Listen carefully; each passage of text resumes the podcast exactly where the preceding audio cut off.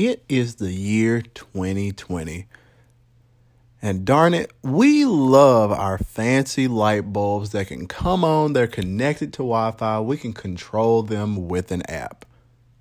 We love our fancy smart switches. We love our Wi Fi routers, which we can, you know, seemingly quote unquote securely connect to them from outside of our home. We love these things. We love our vacuums. We love all of the technology in the things. We love our smart TV that has Netflix built in that's never going to be updated because your OEM is a piece of crap and they just want to sell your data. But you know you have Netflix. When are we going to get to the point that sometimes things are better left dumb? Let's talk about it. What's going on, guys? This is Dexter Johnson, and you're listening to yet another episode of In the Weeds, the podcast meant to educate and empower you, the listener, in this vast world of technology. Let's get into it.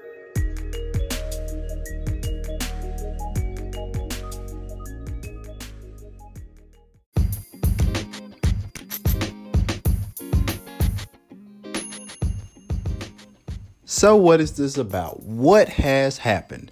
So, apparently, Tesla has recently pushed back on allegations that its electric vehicles may suddenly accelerate on their own. And they're calling the petition filed with federal safety regulations false.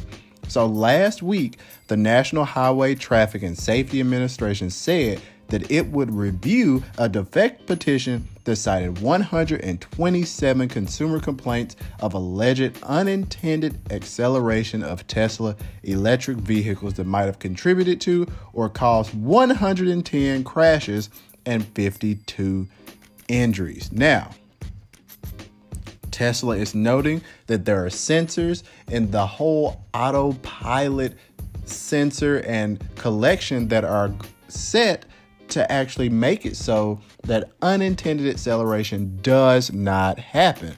Now, with that being said, I think Tesla is a fantastic company. I think they're pioneers. I love the fact that they are promoting and pushing the use of electricity over the use of fossil fuels because why? Our governments have their hands in oil they want us to buy all of these cars that utilize oil so they can make money. There's an entire lobbying arm for it, and it's complete BS. Now, Tesla, on the other hand, while some people might question the motives of Elon Musk and question some of the things that he tweets about, note he he tweets about far less offensive things than other idiots do, but that's a completely different topic.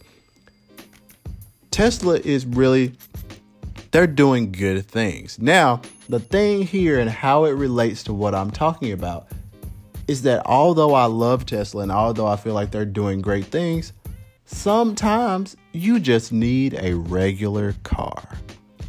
Sometimes you just need a car that you crank up and it drives. There are no oxygen sensors. There's no sensor that checks this, and no sensor that checks for that, and no sensor that automatically does this and makes the screen come on and folds out. Our cars are becoming pieces of tech.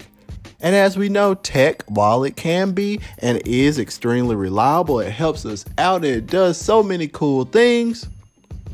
Technology can fail. And while Tesla says, hey, these allegations are false, this is not true. Why would someone go through the time to log a defect if it is 100% true? And it's not like it was one person. If it was one or two incidents, even though they're causing accidents, which are still really huge deals, one or two could be seen as anomalies. It's the same way if you produce one million iPhones and one iPhone, its battery explodes. I'm going to say that's normal.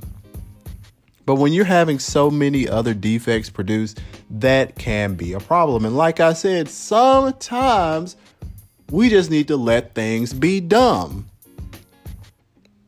I'll go back to my TV example.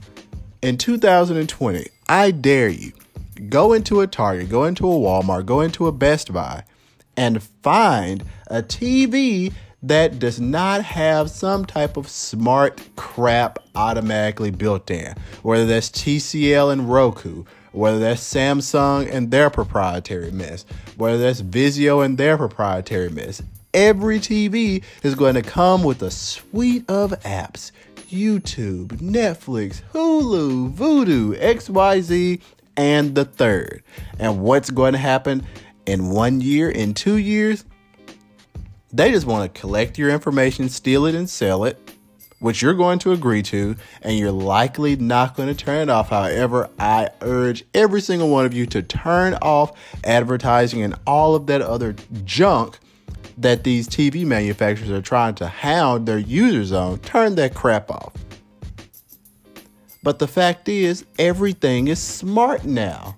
Our cars are smart, our TVs are smart, our houses are smart, and sometimes, sometimes we just need to crank up and go.